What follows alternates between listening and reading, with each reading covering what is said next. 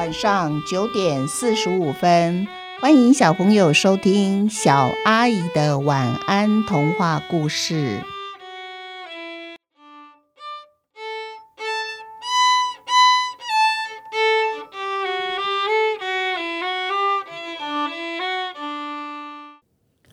玩具龙，每一年岁末，好几个龙家族会聚在一起讨论他们下一年度的工作。喷火龙阿火就跟小定说：“小定，今年我们两个一起当庙宇屋脊上双龙抢珠的双龙，你说好不好啊？”阿火最爱热闹了，所以他想去庙宇工作，因为每一座庙啊，每天人来人往，好热闹哦。可是小定摇摇头，因为他觉得去年呐、他就是庙宇门口大龙柱上的左青龙，所以呢，今年他想要换个地方工作。小定就跟阿火说：“你忘记了吗？你们喷火龙家族被规定不可以到香火鼎盛的庙宇工作。”因为啊，这样对来庙拜拜的信徒，还有对庙宇都太危险了。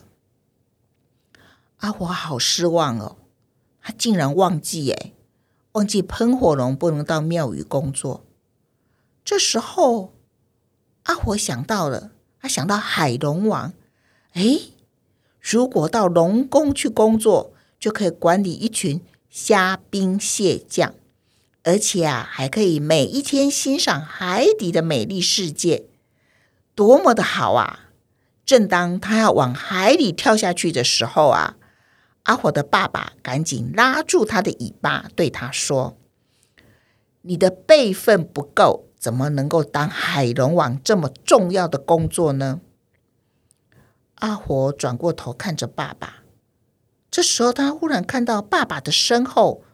门把上有一条龙，于是他又跟爸爸说：“那这样子好了，啊，我当门把上的龙啊，客人来访的时候啊，他们就会拉拉拉拉一下拉环，然后再轻轻的敲敲大门，主人一听见就会赶快出来开门。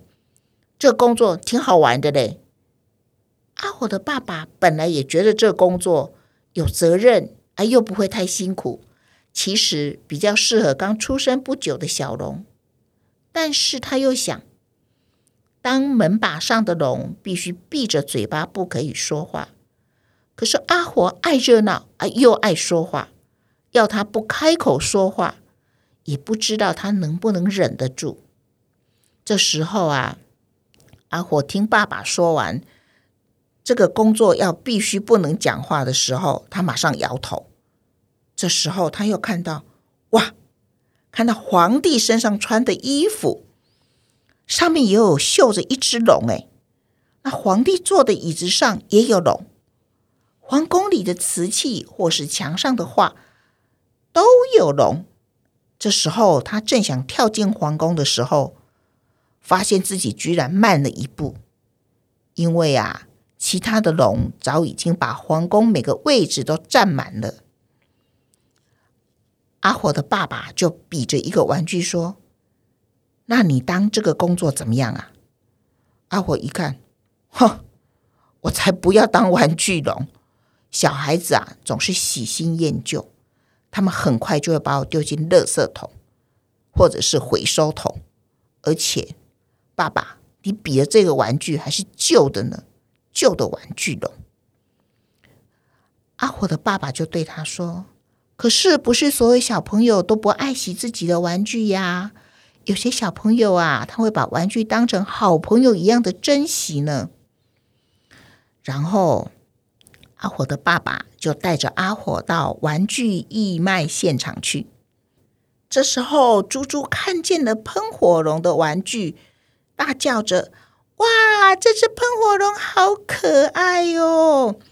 猪猪把喷火龙玩具抱在怀里，爱不释手。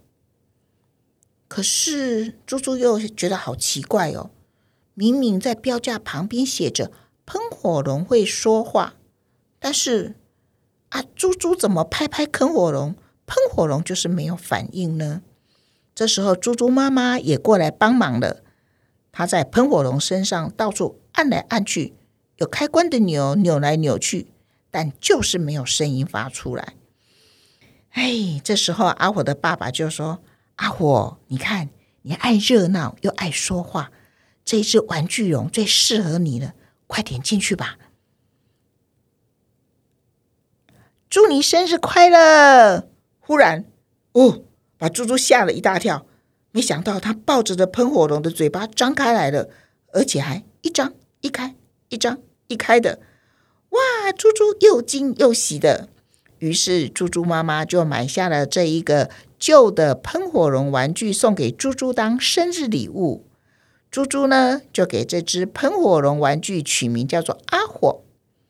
晚上，猪猪写功课的时候，阿火就会坐在旁边，安静的陪伴着猪猪写功课。猪猪看书的时候呢，他也会抱着阿火一起看书。有时候，猪猪也讲故事给阿火听哦。晚上睡觉的时候啊，他们两个盖同一条被子呢。阿火觉得。